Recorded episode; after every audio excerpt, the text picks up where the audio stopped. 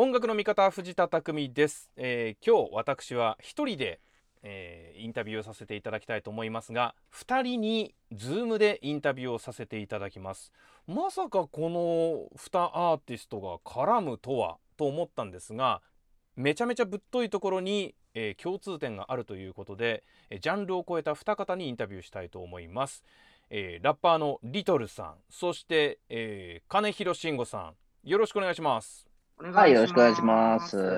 はい、これがラッパーみたいでしたけど、大丈夫でした？いや、あの何名義で説明しようかなと思ったんですけど、番組にいっかい出てるってことで肩書きやめました。そうだよね。まあ俺も本当めちゃめちゃへりくつじゃないけど、あの細かいことでしたらもうラッパーじゃないからね。あ、そうなんだ。そう言わないんだよ。そう。にねんぐらい前にあのね。もう今はさ、インフムって結構みんな大事にしてるけど、うん、なんかね、そんなにそれがね、感じられない時があって、俺はもうラッパーじゃない、ライマーだって言い始めて。あ、なるほどね。そう、肩書きをね、ラップする人じゃない、韻を踏む人だ、だっていう肩書きに。え、じゃあちょっとそれ取り直そうよ。でもね、いや、俺はラッパーとしてとかよく言ってるから。思わず出ちゃうからね。すごい、設定がね。自分でふざけてるだけだからブレブレでいつも、はい、これもねリトルじゃないからね、今八王子少年として出てますからね。どういうことだよ。いやでもだからそれを掘り下げるのが今回のポッドキャストのメイン議員なのでございまして、はい、八王子少年ことリトルでいいんですか？そうだからこれもね今ねちょっとまだ悩み中なの。そのいわゆるだから離れ組的なコーネリアス的なスタイルでそう始めたんだけど、だけど別に八王子少年のリトルみたいな感じでもいいのかなって今、はいはいはいはい、なり始めてる。そうそうそうそう。うん。でもなんかめんどくさいじゃんと思って、うんうん。この八王子少年っていうのがだいぶその印象づいて、うんうん、それがイコールどういうものかというよりも八王子少年っていう言葉自体がいろんな楽曲によって、うんえー、それからいろんな、まあ、エスエヌエス だったり YouTube だったりでなんか単語として浮き出るようになったのは、うん、まあ多分それを掲げてずっとリトル君がこのところ活動しているからじゃないですかね。うん、そうそうそうそう。八丁少年の言葉がなんか一つ自分のなんか エーケー になればなと思ってるけど、うん、そうです。最近はもう八王子少年に加え八王子商店っていう言い方してグッズ作ったり始めてね。もうさ、語呂合わせがお笑い始めたの。ライマーライマーとしての活動がもうね、はい、すごいからもう。でもその八王子についてこう語ったり曲作ったりしてるなってのは少なくともいろんな人たちに今、うん、リトル君を知ってる人にとっては印象づいてますね。うん、そうなんですよね。なんか長くやっぱり住民票は移してないみたいなめんどくさい言い方あるけどあの違うね都心に部屋を借りてた時間が長くて、うん、その時にはやっぱり強く言えなかったけど に,さん 年前にこう地元に戻ってきたので大手を振ってこう八王子の話をできるようになったっていうかね、はいはいはいはい、うん、在住だぞ俺はっていうところでこうこういうことを活動始めました。はいはい。うん。その街とブランディングっていろんなところにね、横浜なり京都なりいろいろありますけど、うん、自分が生まれ育ったその、まあ、ふるさとっていうとちょっとノスタルジックになっちゃうけど、我々ヒップホップ的に昔からよく言われてるそのレペゼンしてるっていうね、街を俺はその生きてそれを世にしなんか知らしめてるみたいなところが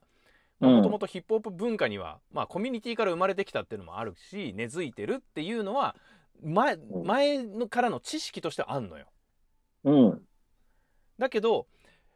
これをこうキャリアを重ねた時にまたこう改めて戻ってきてで今それを拠点にしてみたいなことってのはなかなかやりそうでやってる人そんないないんじゃないかなと思ったり。そうですね。まだヒップホップっていうもののまだ歴史がそんなに長くないから、うん、そのある程度東京だったりある程度メインの場所で活動した後に戻るみたいなそのぐらいの長い活動の期間を持つこともまだ数名しかやっぱり日本でもいないと思うから、うん、で、やっぱり自分のキャリアで言うと、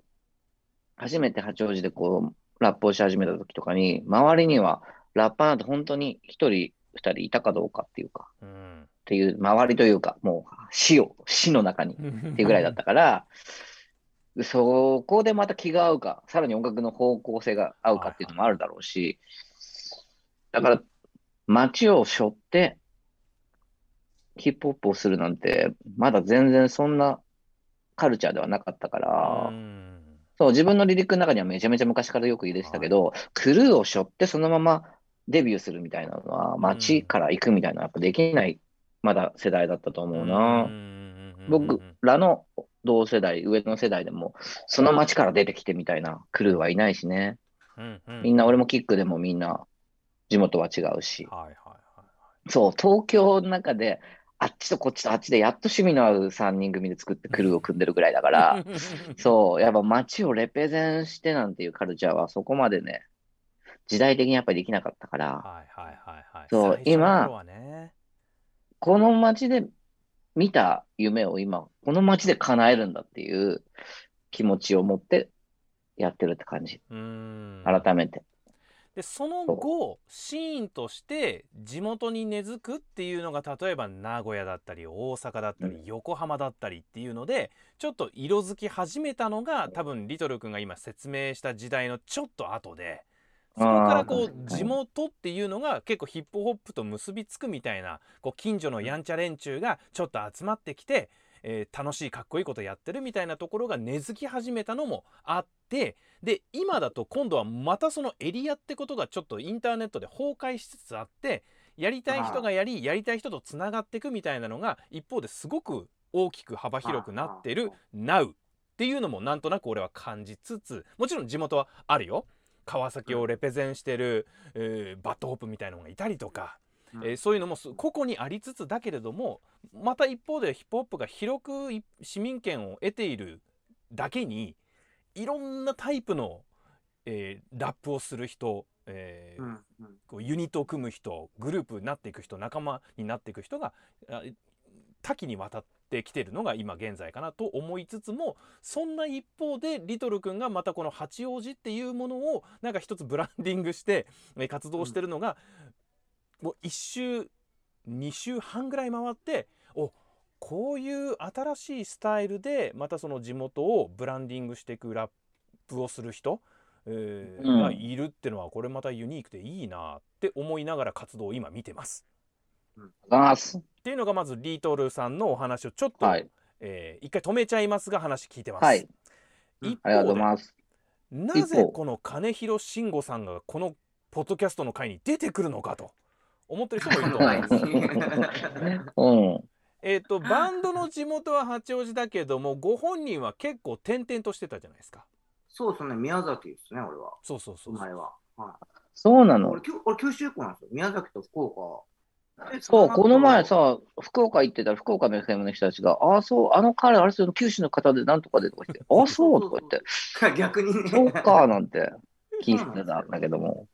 福岡行って、まあ、その後浜松とかし、まあ、親があの航空自衛隊だったんでいろいろ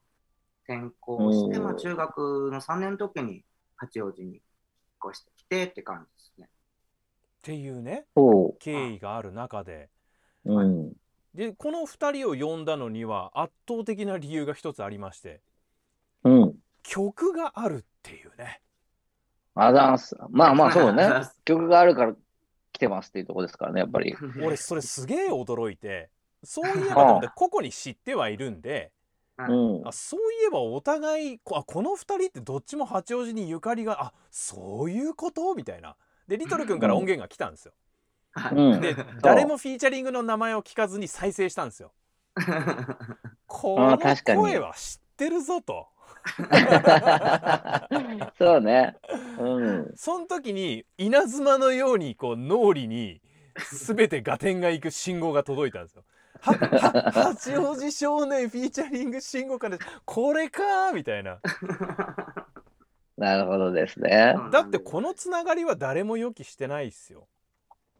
そう、なんかでもね、巧みに聞いてほしいなと思ったのは、その共通の数少ない共通の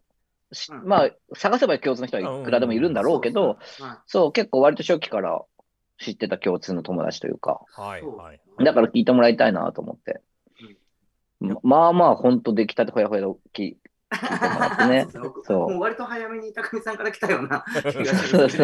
ョンをね、金広くにも送ってそう、こんな俺得なコラボ話聞くしかねえじゃんと思って速攻オファーしたよね。嬉しいねそうですね、もう大丈夫ですよいや、これでもさ、お互いお互いのことを知ってはい、いたのはわなんとなく分からないっちゃわ分かるっちゃ分かるんですけど、はいはい、うん、コラボしようと思ったのはどういったところなんですか？まあ、もちろん正直あの八王子少年をやっていくにあたって八王子のミュージシャンに声かけてこうっていう、うん、すごいざっくりしたとこ、はい、うん、とそれはやっぱ思ってて、うん、そこからライブとかもライブ、まあ子供っていうよりは金広くんの一人で歌ってる時のライブを見る聞いてもらったり、うん、はい、あと、まあ、ご飯食べさせてもらったりとか、そういうのもあってでいける感じというかね、なんだろう、音楽性人間性 OK みたいなだいいち関門だいに関門クリアみたいな、でしょ、なんかどっちかどっちかでやった後にうんみたいなこともない、今までもないけど別に、そうそういう恐れがあるとあれだからさと思って、うん、どっちもどっちもナイスだと思って誘いしたっていうことですはい。はあ、金広くん的にはどんなこうお誘いがあって、いやもうその八王子っていう、えー、八王子少年っていう曲であればもちろんとは思ったんですが、そこから来るみたいな驚きはなかったんですか？えー、っとまあえっと最初の後のまあ子供の時に一回ご挨拶させてもらって、多分伊藤さんが八王子に戻ってきたタイミングだと思うんですけど、まあそのぐらいの時に一回バンドで全員で、えー、挨拶したことがあって、でその後、えー、まあ都内に俺は住んでたので、その時に、えーまあ、飲みいっかい行ったのかな、まあ、にかい行ったんだ、にかい行って、うんうん、で、まあ、そのぐらいのタイミングの時にその、まあ、八王子少年の話みたいなのを軽くしていただいてて、うんうんうん、で、あ、そうかと思って、まあ、ちょっと自分でもなんかいろいろ考えておきますって言ってて、だからまあ言ってしまえばあの八王子少年用に曲とかちょっと自分の中で考えて、うん、じゃあその八王子のある街道の北の街道っていう街道があるんですけど、その北の街道 に, について考えたりとか、なんかどういうふうにやったらあのリトルさんとやる上であのお互いがハッピーになるような感じの、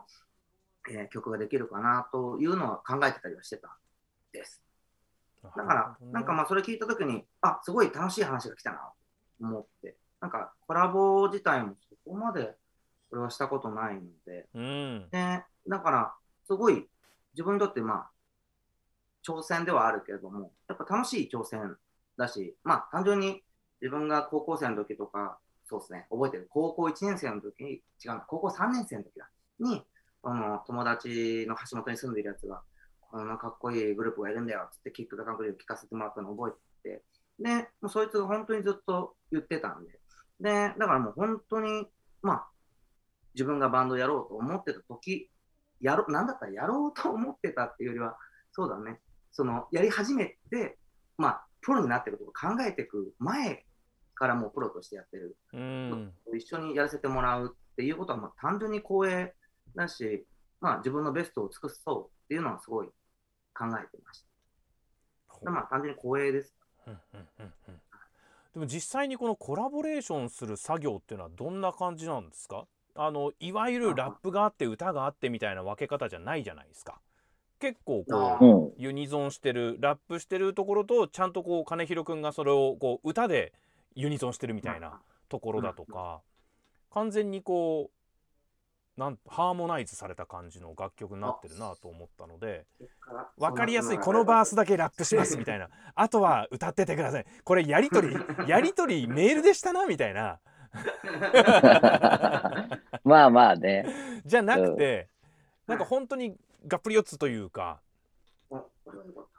コラボしてるっていう感じの楽曲に仕上がったなと思ったんですけれども、うん、そうよく基本なんかね、ヒップホップのやつとかだとラップと歌っていう完全な分かれ方するのがほとんどかなと思うけど、やっぱりボーカルスタイルも普段普段ってそんなにシンガーと絡まないけど絡むようなね、うん、あの予想つくような感じのものでもないからもうちょっとこう馴染んだというか、うんうん、混ぜこぜにしてった方が一体感出るだろうなと思って、うん、一体感出したいねなんですよね。お互い言ってるところを作ろうとかそういう感じで、うんうんうん、そうですね。多少最初はラップ作ってもらってその後メロディーを、まあ、ラップある程度やってもらってこのパートは歌うじゃああとはこれがメロディー考えてみたいな感じで、まあ、言ってしまえばバラバラだったんですけどこれだとまあ乖離してるねって感じでリトさんが言ってたのででじゃあ一緒に歌うところ増やしていきましょうみたいな感じで結果なって、うんうん、やっぱその聞かせるとなんか声が合うんですかね俺とリトさんなんかすごいなんかそう言ってくれる人結構いて嬉しいね。そう嬉しいなと思ってよかった。そうまあコラボレーションの美学にはそれぞれみんないろいろあると思うのでなんかこうふたつの違和感がね合わさってるこの感覚が面白いんだとか、うん、逆にもうトーンキーが合ってんじゃないのぐらいなんかこうねブレンドしてどっちがどっちか分かんないのがまたこうかっこいいっていうのもあるけれども個々にありながらだってジャンルを超えてますから個々にありながらもそのブレンドしていくっていうのをちゃんとこうあのなんだろうな結果論じゃなくて目指して作ってじゃちゃんとそれがこうねリスナーの俺にこう伝わってくるっていうのがまたキャリアのなせる技かなと思ったしふたりで聞いてその声のトーンが合ってるっていうのもまたユニークな発見っすね。これはありがたいなと思って本当にすごいなんかまあ単純にそのいい曲にしたかったので、うん、そのまあ目指してるところがまあグッドモーニング八王子っていう曲名で、まあ、そこが最初にスタンスとしてあってでまあ今からこの街で戦っていくぞもう一回リスタートするぞみたいな、えー、気持ちを歌いたいっていうことを、えー、言ってもらったのでじゃあまあそこにまあそういう人たちが聞く、まあ、もしくは今俺の世代より上ぐらい、まあ、俺の世代からそのようにちょっと上の人たちが、まあ、朝聴いて頑張ろうって思うような感じもう一回頑張ろうって思うようなメロディーだったりまあオケはもう逆に言うとできてたので、うん、そのでオケもコード進行も全部できてて、うんうん、でコード進行もずっとまあリフレインというか、まあ、ずっとリピートしてる感じだったからその中で、まあ、サビメロディーでの盛り上げとラップでのこうリズムの追い立てとっていうのをなんかうまくできた感じだなってすごい思う、うん、自分の中ですごい C メロを頑張りましたね。メロディーをどうやってその C メロに入った瞬間にガラッと変えるかっていうのをそのもう音をちょっとずらして入れて、まあ、ちょっとなんだろうな、まあ、変調したような感じにするようには頑張りましたけどでもすごい、うんうん、いい歌だな単純に思って車運転してる時とかあの普通に聴いてるんでここにこうしてね、うん、すごいこう俺もラップ C メロこう頑張らせてもらってなかなかいい感じになりましたよ。はい。レコーディングしてる時とかすごい楽しかった。なんかその歌いをね。ブラボーみたいな感じでリトルさんがうえーいみたいなこと言うから、おいこんな気持ちいいのみたいなこんな気持ちいいこと出してもらえるの、うん、なるほどね、いいですね。でまたこのそのなんだろうな、あのリトル君はまあ、うん、キック時代からこの地元とか自分のこう出身をみたいなところが少しノスタルジックに響くような言葉はもう初期のキックからあったわけじゃないですか。いわゆる、うん、こう地元をレプレゼンするっていう、まあ、ヒップホップのスタイルみたいなところもあるし、えー、キックが持つ、うん、うなんていうのかな、回想する楽しみみたいなのを味わえる曲、うん、そうだね。叙情的とか昔よく言われたり、河川敷でラップしてそうみたいな、なんだそれって話だけど、そういうの言われたりしたけど、でもそういうのがね、もともと似合う曲を持つグループだったので、元から。そう。すごく。で、そういう曲の時に地元のなんか地名とかを入れがちだから、俺が。はいはい、だからやっぱ、ちょっとまだちょっと変わらず通ずるものは未だにあるって感じ。うん。なんとかですね。一方で金広くんはあんまりそれこそグドモで八王子について歌うことなかったじゃないですか。ないっすね。もうそれこそ、えーとまあ、言ってしまえば地元でもなかったし、うんうんうん、ただそのやっぱグドンも活動していく中で一番地元って思ったんですかね。ああ、なるほどね。すごい、うん、あのなんていうか、やっぱまあ若い頃はもう八王子から出たくてしょうがなくて、いや本当に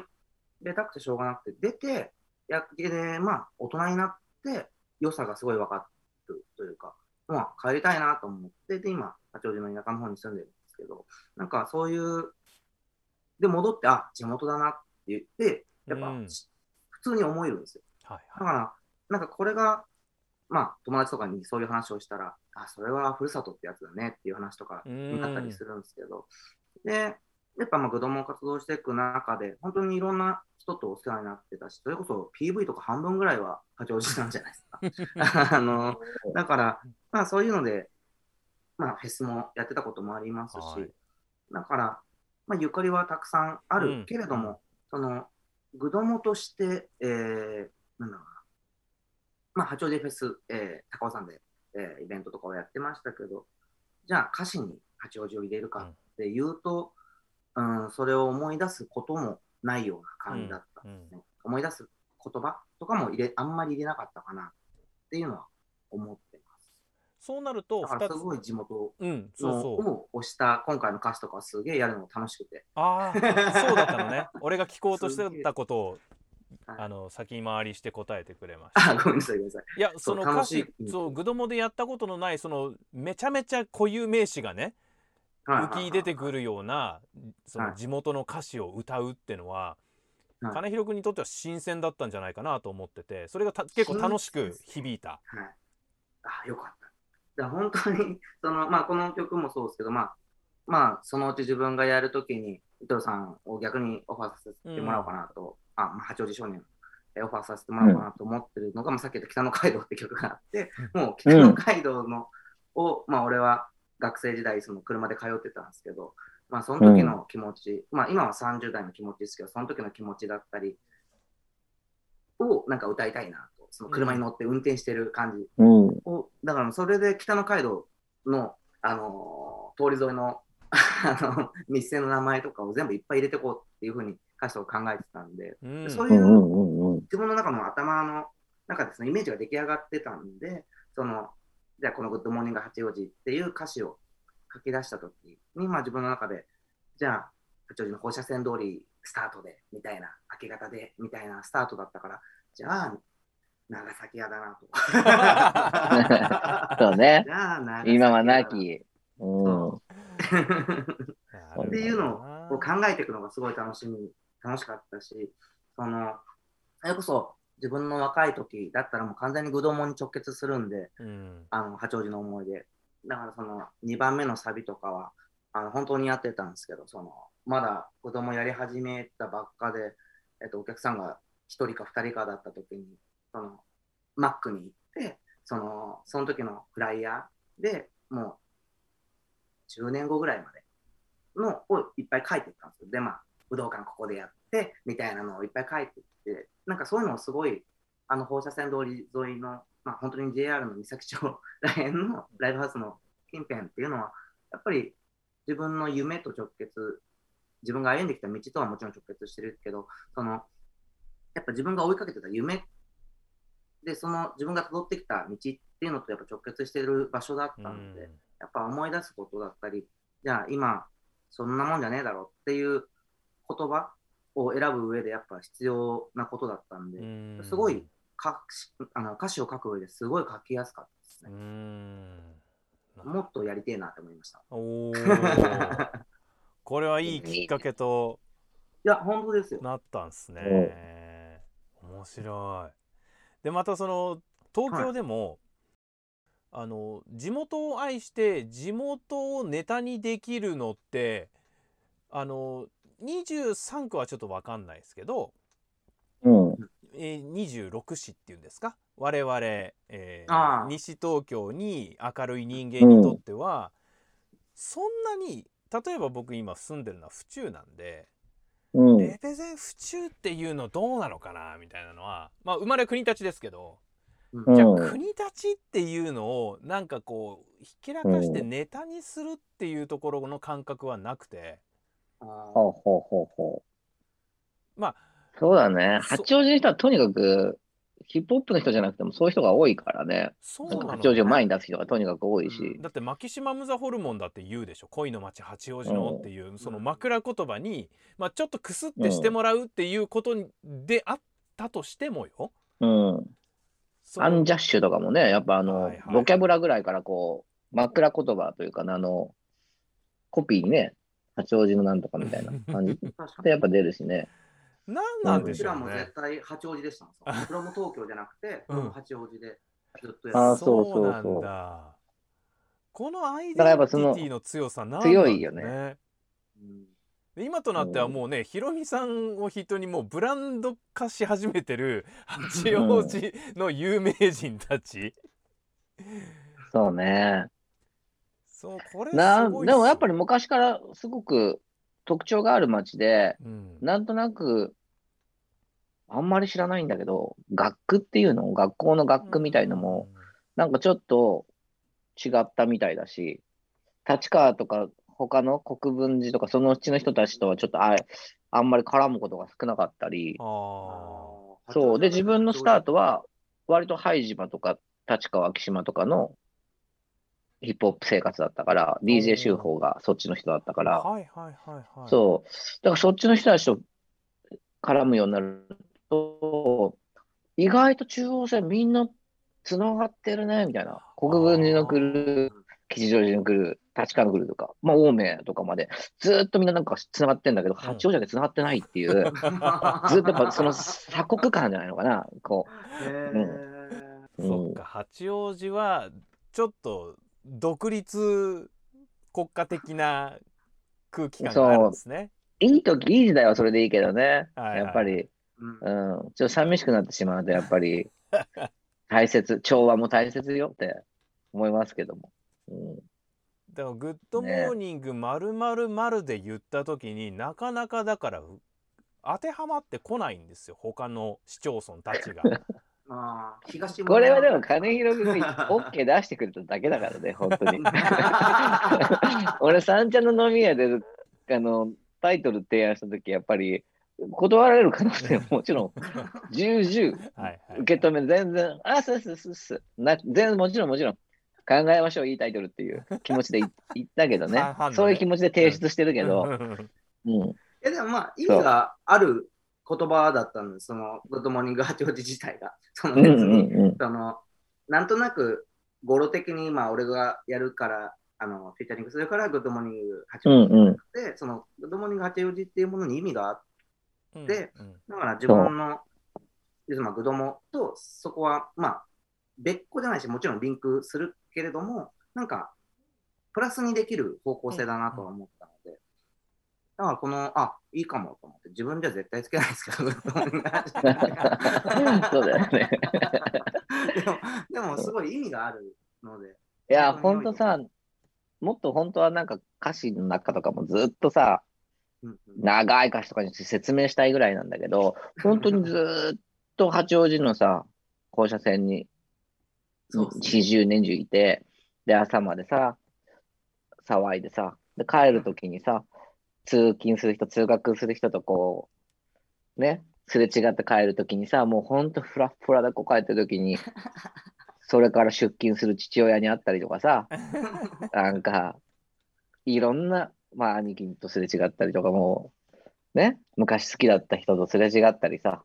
みんなは学校行ったり仕事行くんだけど俺はもうフラッフラでこうね、そんなもう若い頃過ごしてさ、今はやっぱりその時間に俺も通勤ってわけじゃないけど、もうあの子供を送り行ったりとかさ、うんうんうん、なんかするようになったりとかしてて、そのなんかな、八王子少年ってタイ昔前に作った八王子少年ってタイトルの僕でもそうなんだけど、放射線って自分の中でやっぱり東京に向かってく道だったり何かに向かってく道だったんだけど、そこをね昔はなんかやっぱりそこにずっといて、今そうかな、そう今こう八王子に にさんねんまえに帰ってきて、そう、昔こう行ってた道をこう、今反対に戻ってきてるんだけど、うん、その時の、あの時に感じた向かい風が、今こう、追い風になってるっていうかさ、うん、この街がにいたことがハンディだったような、その、俺はなんか東京に出たいとは思ってなかったけど、なんか東京のやつらよりは、やっぱり頑張んなきゃ、渋谷でいい感じになれないと思ってたから、やっぱりラップするのにも。だからやっぱ、この街にいることは、向かい風というか、少しハンデだはあったんだけどね。でも、仲間もいないし、ラップしてる。ただ、今はもう、それを応援してくれるさ、人も多いしさ、地元をレップしてると。だから、あ、全然あの時仲間だと思えなかった人たち、今結構仲間になってくれてるっていうのは、年を取ってて感じるから、そう。そういうメッセージもあって、なんかやっぱりね、そう、年月を重ねて、状況も、ヒップホップの状況も、街の状況も変わったなとは思いながら、うん、うん、っていう歌詞かな。はい、そう、はいはい。リトル君はそれだけじゃなくて、今もう、あのー、ポッドキャストなんで姿は映せないんですけれども、お洋服で八王子をレプレゼンする、うんうん、うん、パーカーを着てらっしゃいますもんね。そう、八王子タウンっていうね、やつ着たり、あと、八王子のスカジャン作ったり。これ持ってますからね、俺。あ、あ、そう、かんひろくんもね、マジで好きで、普通にめっちゃ着てますよ。こういうやつ。八王子このね、あそこのね、絵描いてる、うん、八王子スカジャン作ってくれた、アジっていうグラフィティライターがいて、彼が、この後ろの字を書いてる。はいはいはい。ちょっとタギングっぽいね。その絵描いたことなんですか？そうそうそうそうそうそう。そうなんだ。いや、すごい。そう、いろんなあのバンドのグラフィティとか衣装とかやってる。えー、そうそう、ロ割とロック方面に強い人なんじゃないかなと思うけど。えー、うん。彼も八王子出身というか、まあ八王子と日野の境ぐらいの人の人で。八王子でずっとイベントやってたから、もう全然、八王子ってすっきり言ってくださいぐらいの感じだと思うけど、そう八王子ですって感じの人だと思うんだけど、そういちいちそのなんか、県ず、市境をね、言って一応で言、一応言ってしまうっていうのがあるけど、うん、八王子にそういう人がいて。はいはいはいはい。でそれをこうやって、あのー、なんて言うんだろうな。まあ、ブランディングですよ。ブランド化してる、うんうん、のにはただの地元愛じゃない何かを感じるんですけど、スタート地点はどこなんですか？今八王子好きで八王子をじゃあこう、ね、左胸にロゴにするわけじゃないですか。これなかなか町の名前をロゴにするって、まあ、たまにね俺もあの府中シティって、うんうん、あの昔ジョン・レノンがニューヨークシティ あ, あるよね、福岡シティとか、そうそうそうそう、いっぱいいろんなところね、バージョンでの府中みたいなの見たことあるんですよ。あ、はいはい。ただ日本全国にあるやつね多分ね、みんなそれぞれ作ってんだなって感じはするけど、うんうんうん、でもそれがなんかこう、うーじゃあブランドかって言われるとそうそんいうふうには感じなかった。ただ T シャツのバリエーションのいっこみたいな感じはしたけど、うん、ああ確かに。これはなかなかえー、とでもやっぱりちょっと順を追ってではあるんだけど、うん、そのまあ八王子帰ってくるタイミングで八王子の曲を作ろうってまず一つ思ったのが八王子少年っていう曲、うん、リトル名義だけどそれはそれ作って、でもその時でも八王子少年っていうこれきっかけで名前変えてやってこうとは思っていて、その時はねめちゃめちゃ軽い考えでなんかそれこそご当地っぽいネタっぽい曲を作っておもろおもろ自分が楽しめばいいみたいな感じでやってたんだけど、うん、でそれが何曲かあって今度だからアルバムクラスになるとその頃作ったやつがこう出てきて、うんうん、なんとなくあこの頃全然まだ覚悟が足りてないな、なんか八王子のワードいっぱい入れてた歌作ったら俺が楽しいぐらいで作ってるなみたいな曲が何曲かあるんだけど、うんうん、まあ、そういうくらいだったんだけど、まあ、じそれからやっぱ地元の人とまあ、触れることも多くなってたのかな。それでだし、あとやっぱグッズ作ったりとかし始めたのはやっぱコロナ禍もあってだと思うし、うん、なるほど、うん、多少こうなんかうん、活動でまあ楽しくなってきたというか、だから危険、本当に。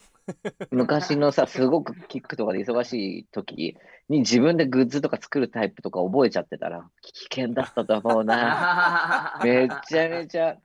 やっぱね、買ってくれる人も多いし、うんうん、事務所もなんか、あ、いいんじゃない、いいんじゃないって言ってくれそうな時期だったと思うから、はいはいはい、恐ろしかったと思うね。恐ろしかったね。うん、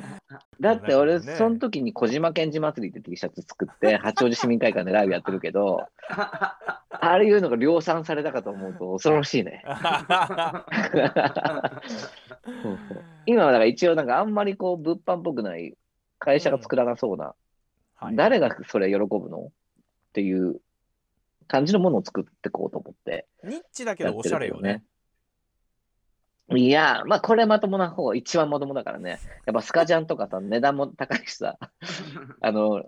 リスクを背負ってこう、自分で在庫抱えてるからもう、まあはいはい、震えてる感じです。はいうん、っ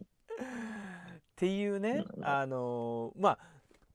八王子でじゃあ何かを築き上げるぞみたいなところからのスタートではないにせよ、あ全然全然もう、うん、まあでも八王子っていうワードがこうね、あの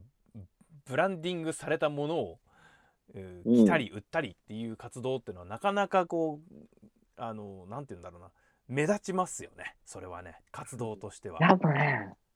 俺だからそんなにやっぱちょっと離れそれこそ離れてなきゃ活動ができなかったから、うん、結構この街ずっといるわけじゃないから、はいはいはい、街で本当に仲間がとにかく多いってわけじゃないのね、うんうん、そのそれこそにじゅうねんまえとかはさ、まだみんなも遊んでくれる世代だからさ、うん、だけど今はみんなね、もう そ, そんなに遊んでくれないし、俺もそんなに遊び回ったりできるような環境じゃないから今あれだけど、いっぱい地元に行ったらすげえいっぱい来るし追ってるぞっていうタイプのラッパーではないんだけど、うん、愛情だけはやっぱり俺ちょっと最近怖くなるぐらい自分でも患ってるなこれはって思う時があるんだ本当に、うん、心配になるのもう本当にいい本当になんかもうシャッターが閉まってる店を見るたびにあーってなんか自分の体がえぐられるような気持ちになるしすごいそうこの前羽田から帰るときにバスが少し少なくなってたり八王子のね行きの、うんうん、それとかもすっごい何時間も引きずるし、そう、患ってるね。そう、これ患ってるのかもしれないと思って、そう愛情の強さをなんか自分の良しとしてこう言ってたけど、これ患ってんのかって最近少し思い始めてる。危険なんだろうなこれと思って。なるほどね。どこかでバランスを取るというかね、うん、歯止めというか、ね、かもしれない。いつかいつかやばいことになるかもしれないと思って。はい。今のところ今のところアウトプットはおしゃれな感じになってますけど。はい。うんうんうん。そうそうそうですかよかった。うん。金広くんは一方でバンドの活動のリンクとして八王子をっていうのはフェスやってるぐらいですから。はい、これはこれで活動的には印象的に映ってますよ。うんあ、本当ですか。まあ、で、あと、まあ、去年、あれなんですよ、役まあ、最近、八王子の高尾さんの薬王院がすごい仲良くしてくれてて、で、去年、あのーまあ、無観客ライブやったんですけど、その本社、えっと、本堂と本社っていうのがあるんですけど、うん、まあ、もう一個あるんですけど、この、まあ、上の神社の方ですね、神社の方で、そのライトアップして、あの夜ライトアップしてそこでライブするっていう映像を Amazon プライムに上げてるんですけど、うん、なんかそういうのをやってからすごいさらに仲良くなって、うんまあ、完全に今まではマネージャーがいて自分だったのが、はい、完全に直に近くどんどんなってきたので、うん、もうすごい仲良くなってだから来年もえっとまあ来年はライブスタイルでえっとまあ年にかいぐらいやろうかなとおーおーおーそうなんですよまあそこでライブやるやつとまあ精進料理を食べるなえー、なんだ食べて、うんえっと、ライブをお堂の中でできるやつをやったんですけど、うん、子供の時、うんまあ、それのイベントも、まあ、やろうかみたいな話をしてるので、うんうんそうなんだからまあ結構楽しいですね。で、まあ、あとあれだ、くがつに本当はその中止にな、中止になっちゃったんですけど、まあ、サウナフェスみたいなのがあって、うん、で、まあ、それを、あのーまあ、八王子少年名義でリトルさんにも出て、もらう予定だったんですけど、うん、なんかまあそういう自分の知り合いでまあフェスやりたいっていう人たちがいたら、あ、じゃあ八王子こういう場所ありますよっていうのを紹介できたりするようになったうんうんうん、なんか結構音楽として音楽人として八王子に根付いた活動は、うん、自分からも考えてアイデアでできるし、うん、他の人からもアイデアをもらって、じゃあそれは自分がじゃあ音楽的なものは中心として動きますっていうことはできるぐらいのキャリアと、まあ、人は人のつながりはあるので、うん、なんかそういうのがそうっすね、まあ、来年からさらにできるようになるんじゃないかなっていうのは思ってはいます。うん、でそれぞれの活動がそれぞれの活動ですごくあの八王子に根付くところと、そこでこう、うん、まだこじんまりとはしてるかもしれないけど着実にこう根を生やしてつながっていくコミュニティがそれぞれできてますね。すごいね。うんうん。今日本当にあの地元レコーズっていう名前でこのリリースはしてるんだけど、あの自分でいやでも本当にこれはちょっと自分でやっていいって言われてるから自分でやってるんだけど、一人で本当になんか登録とかしてて、ジャンルのところにそれこそ金広くんともがっつりこうふたりだから、これはジャンルはなんかなんて言うんだろうって思ってさ、自分のはやっぱり一応ヒップホップラップのとこにこう登録しながら、うん、そうでもさやっぱ加藤前の曲もファンキー加藤で、うん、やっぱりサウンドもはヒップホップでもなんかまあスタイルとして自分これをヒップホップを八王子少年でやってるなって今の思ってるかって言ったら何なんだろうなと思ってて、うん、ジャンルを考えたときに俺これ八王子コアだと思って俺のジャンルの名は八王子コアだと思ってそうそう八王子がコアになってればいいんだなと思って、うん、そういう判断基準でやってるなこれこのユニットというか、はい、この名前はと思って、そう八王子コアというジャンルをね、うん、作り出しました。面白い、うん。もちろんそういうカテゴリーがなかったんで残念でしたけど。ないでしょうね。うん、それはまだないでしょうね。そう、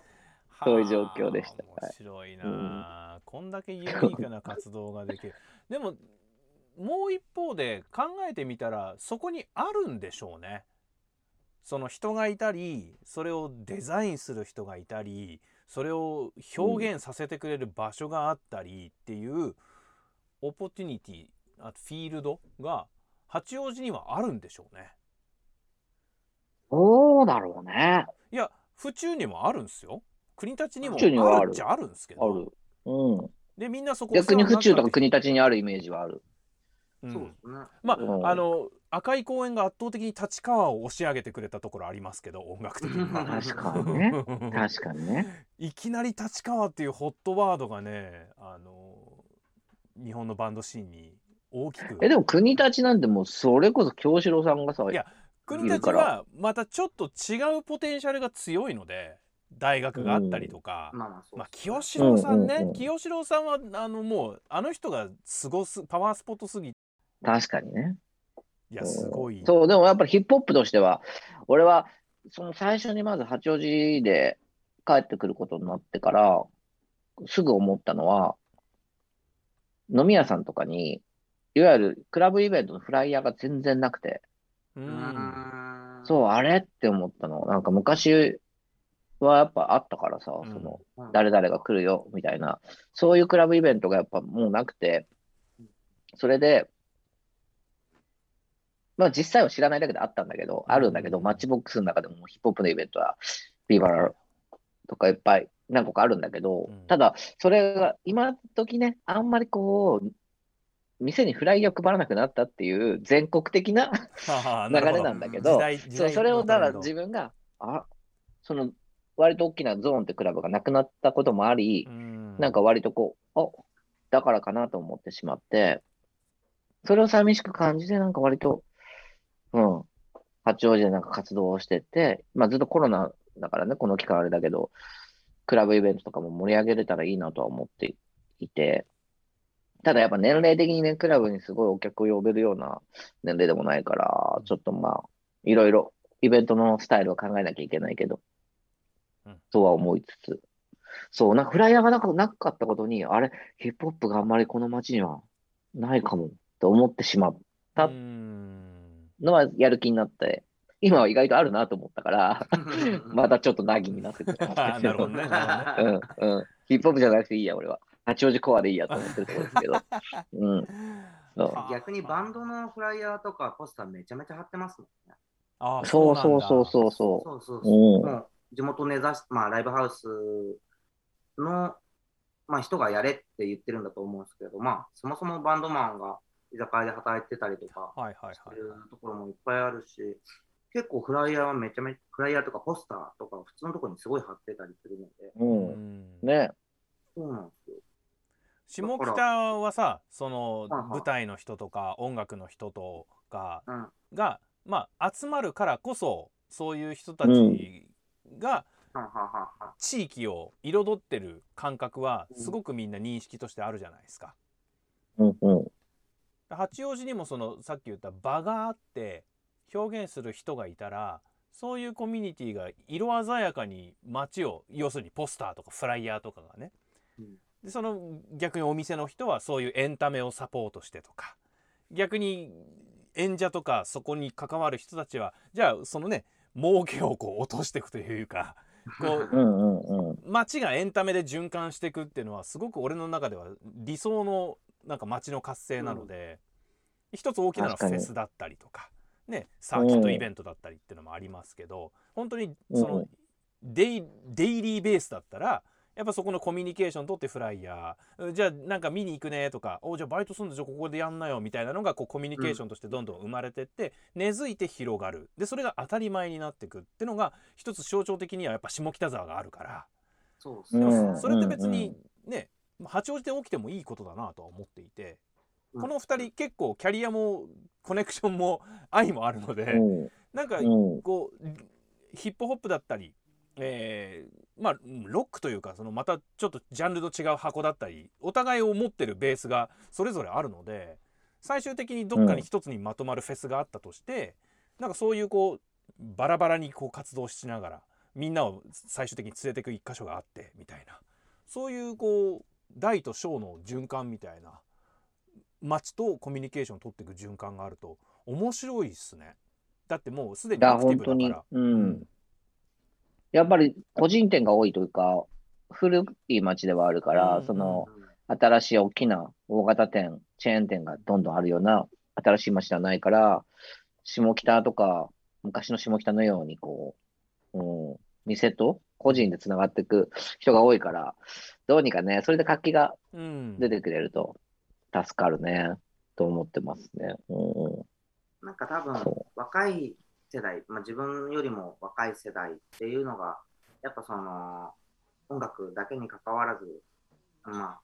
服もそうだし、まあ、服は俺は関わりがあんまないんですけど、服とかまあ例えば単純農業だったりとか伝統工芸とかもそうだと思うんですけど、多分いろんな人が、えーと出てきてて、で観点も自分たちが、えー思う常識とはまた違った観点でいろいろやり始めてて、昨日とかも、えー、そうですね、自分たちの農場、まあえー、と若い農家の人たちですけど、その人たちがもう本当に若い人だけの農家なんですけど、もう自分たちでフェスやるって言って、うん、で自分たちで漫才やって太鼓の人呼んで音楽家も呼んででみたいなのをもう自分たちで楽しみなコミュニティを作ってやってたりするんですよ、はいはいはい、で、まあ、それをもっとでは来年はちょっともうちょっと大きくするんで、でここのアスパラを作ってるところは全部買ってお客さんが入れるようにするんでっていう感じで、でその、まあ、自分たちでその本当に楽しむため、うん、で、まあ、人も呼んでもっと、えー、人が呼んだ人が楽しんでくれる、なんかそういうなんか気持ちがある人が多くて、うん、もっともっともっともっとっていう人たちが多くて、でなおかつ八王子から別に離れるというよりは八王子に愛があるから、うん、そこをもっと推していくっていう人たちがなんか結構多いなと思ってます。まあ、年配の方でも結構いらっしゃるんですけど、あの若い子でそういう気持ちを持ってる人はいるなっていうのは思ったので、逆にその自分たちが、まあ、キャリアもあって経験もあるから、そこで何かしらサポートだったりとか提案だったりとか、そういうのがあの市役所の人たちじゃなくてその俺らができたら面白いなと思う。うんうん、なんかそうしたらもっとそういう世代とも自分たちがえー、もっとパイプが太くなるし、うん、そういうなんかどんどんどんどんいい方向に転がっていくと思う。そういう気持ちがあるっていうのがやっぱ一番大事だと思う。そうですね。うん。それが強いんだよな、八王子の人たち。いや、それこそでもさ、匠もさ、あの ジェイコム で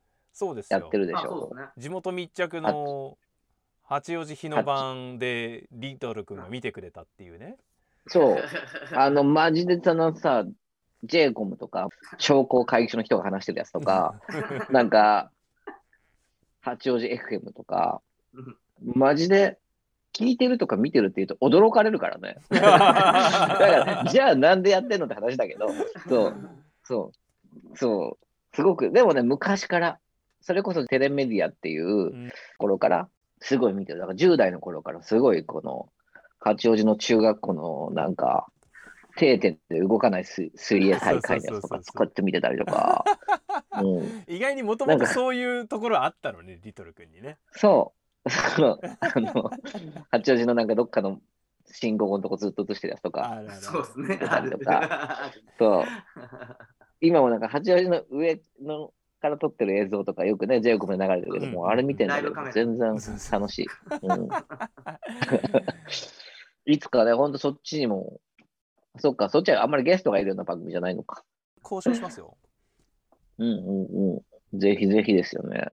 この曲なんてさ、今回の曲なんてね、作った時から金広くでしたけど、あの、今の八王子のあの、コピーっていうのかな、ブランディングのタイトル。うんうんうん、あなたの道を歩ける街、八王子みたいな。と、いいじゃない、これリンクしてるじゃないって俺たちが勝手に言ってたけどね。スーパー歌詞入れたかったっす。そうそうそう。いやもう八王子いろんな人いるから。いや本当よ。ポテンシャルがすげえんだから。そうい。結構なんとなくこんなに武道館経験してる人たちがこんなにいるってなかなかない。確かに。本当にみんながずっと出たなんとなくそ。そのいっかげつにかげつスペシャルみたいになるよね。いやなるなる全然なるみんながずっと連チャンで出たらだってグドモでトータルファットでとか言い始めたらもうずらずらずらって並びますからね。ねえ語学友で並べるとすごいことになるからね。そうそうだってその金代君多分初めて会ったあのマッチボックスの時から、うんうんそこから俺なんか よん,ご 回マッチボックスに行ったけど、会う行くたびにはるか未来の人とかマキシマズホルモンの人とか行くたびになんかなんとなくやっぱり名前がある人を会うからね。うんそうかそう次の世代ではるか未来がいたか。そうそうそうもうライブハウスのいろんな人いるなと思って企画名にしてますからね。養老ビルはいはいはいはい、はい、うんうんうん愛があんな愛あるね。八王子から出ますね次から次へと。そうですね頑張ってますね、うんねスッキリでコメンテーターやってますからね今ねなおちゃんねホルモンのねそう全国のお茶の前行ってます、ね、なのでやっぱり会場とかがあんまりなくてフェスのね、うん、フェスやりたいとしたらいまいちこうあここですぐできるよみたいな場所がないから、うん、今まであんまりこうできてなかったしもちろんキックンの時もファモンホルモンもやっぱりその規模はないんだね。そう考えたことはあるけど野外でいい感じの場所がやっぱないっていう、はいはい、俺ら屋内だったそうあのそうだしエスポルタもエスポルタもも俺たちの時にはなかったしそうそういうこともあって、うん、なかなか場所がねないからいい感じのそういうとこがあってすんなり行きさえすれば割とすぐフェスとかなりそうな街ではあるんだよね、うん、ちょっと話がいろんなところに飛びましたが、うん、ラブ八王子な話がたくさん聞けました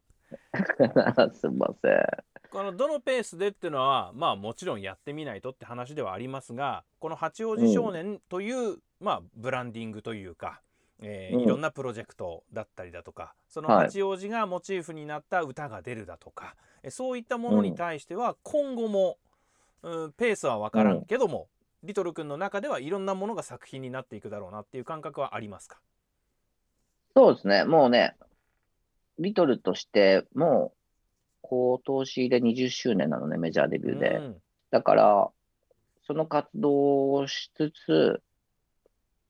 その合間を縫ってこの八王子少年をやっていかなきゃいけないなと思って、うん、少しずつ曲を今撮ってたんだけど、うんうん、もうアルバム出来上がってそうだなと思って、八王子少年に関しては、うんうん、そうもう出せるんじゃないかなそろそろと思って、うん、あとちょっと手直しすればなのでそうですねアルバムに向けてやってきますって感じ。いいですね、もう八王子コアって思ったからにはもっとねさらにみんなが置いてけぼりになるようなコアなコアな曲をはいやってきます。期待しておりますよ、はいうん、金広君的にはどうですか。はいはいえーとソロ活動だったりマーシュラルバートがあったりとありますけれども、はい、近々でお知らせできることはありますか。近々でお知らせと、あ、あれだ、じゅうにがつのあと頭に透明版で、まあもうこのコロナ禍で、なんかもうせっかくこうちょっと開けたから、まあ、今年ずっと溜まってたんで、もうとにかく楽しいことがしたいなと思って、うん、その透明版でグドモのこうちゃんとあの弾き語りのツアーをということにしました。うん、まあもう結構売れてるんで、多分そうなチケットどうなってるかわかんないけどこの後は、うんうん、でもまあ本当に来るお客さんもやっぱもう子供聞きたい人もいっぱいいて、まあ自分は自分のためにソロをやってたんで、だからまあそうじゃなくてまあ一回恩返ししようかなと、うん、このコロナ禍の中で、だからまあまあみんなが聞きたい子供の曲をまあもちろんリアレンジ弾き語り用にリアレンジするんですけど、まあとりあえずもうこうちゃんと楽しく。ごきげんそうだ金ちゃんこうちゃんご機嫌透明版っていう、えー、タイトルなんですけど昭和感漂うタイトルでございますねそれでもみんなフライヤー見ましたよちゃんともうあれでも楽しくやるんで、うんまあ、お暇な方とマクドも好きな方はぜひ来てくださいっていうような形ですけど、まあ、あとはまあソロとか結構やっておりますので、うん、でバンドももういつの間にやらベースボーカルになっておりますので今私そうなんです。ギターボーカルではなくそのバンドは、えー、ベースボーカルで、まあ、ギターの音も鳴らしつつすごいそうなもう世界中にうちらしか出してないようなあのコアなことを結構やっておりますのであのぜひぜひライブ、まあ、する際は発表しますので、はい、遊びに来てもらえたらと思っております。 OK です。ということでそれぞれの活動を追いつつまた結構貴重なコラボだなと俺も思ったのでまたコラボ返しだったりだとかまたねライブだったりとかおいいですね。そうですねまた俺もなんか金広君とふたりでちょっとどっか行きたいとこがあるから今企画してます、うん、ライブ、あ、そうですね、うん、ということで今後の富士サファリパークでも行こうかなと思って動物めでに行くのかいということでいろいろお話を伺いました、えー、リトルさんそして金広信吾さんお話を伺いました、えー、これ全く土地勘のない人にとってはわからない置いてけぼりを食らってるかもしれませんがまあじゃあ来てみればいいさということで、えー、何らかのチャンスで発表していただいていやここの場所のこの話なのかみたいなのを楽しんでいただければと思っております、うん、ということで非常に地元八王子に特化した話ができました、えー、リトル君そして金広君、はい、どうもありがとうございました。ありがとうございました。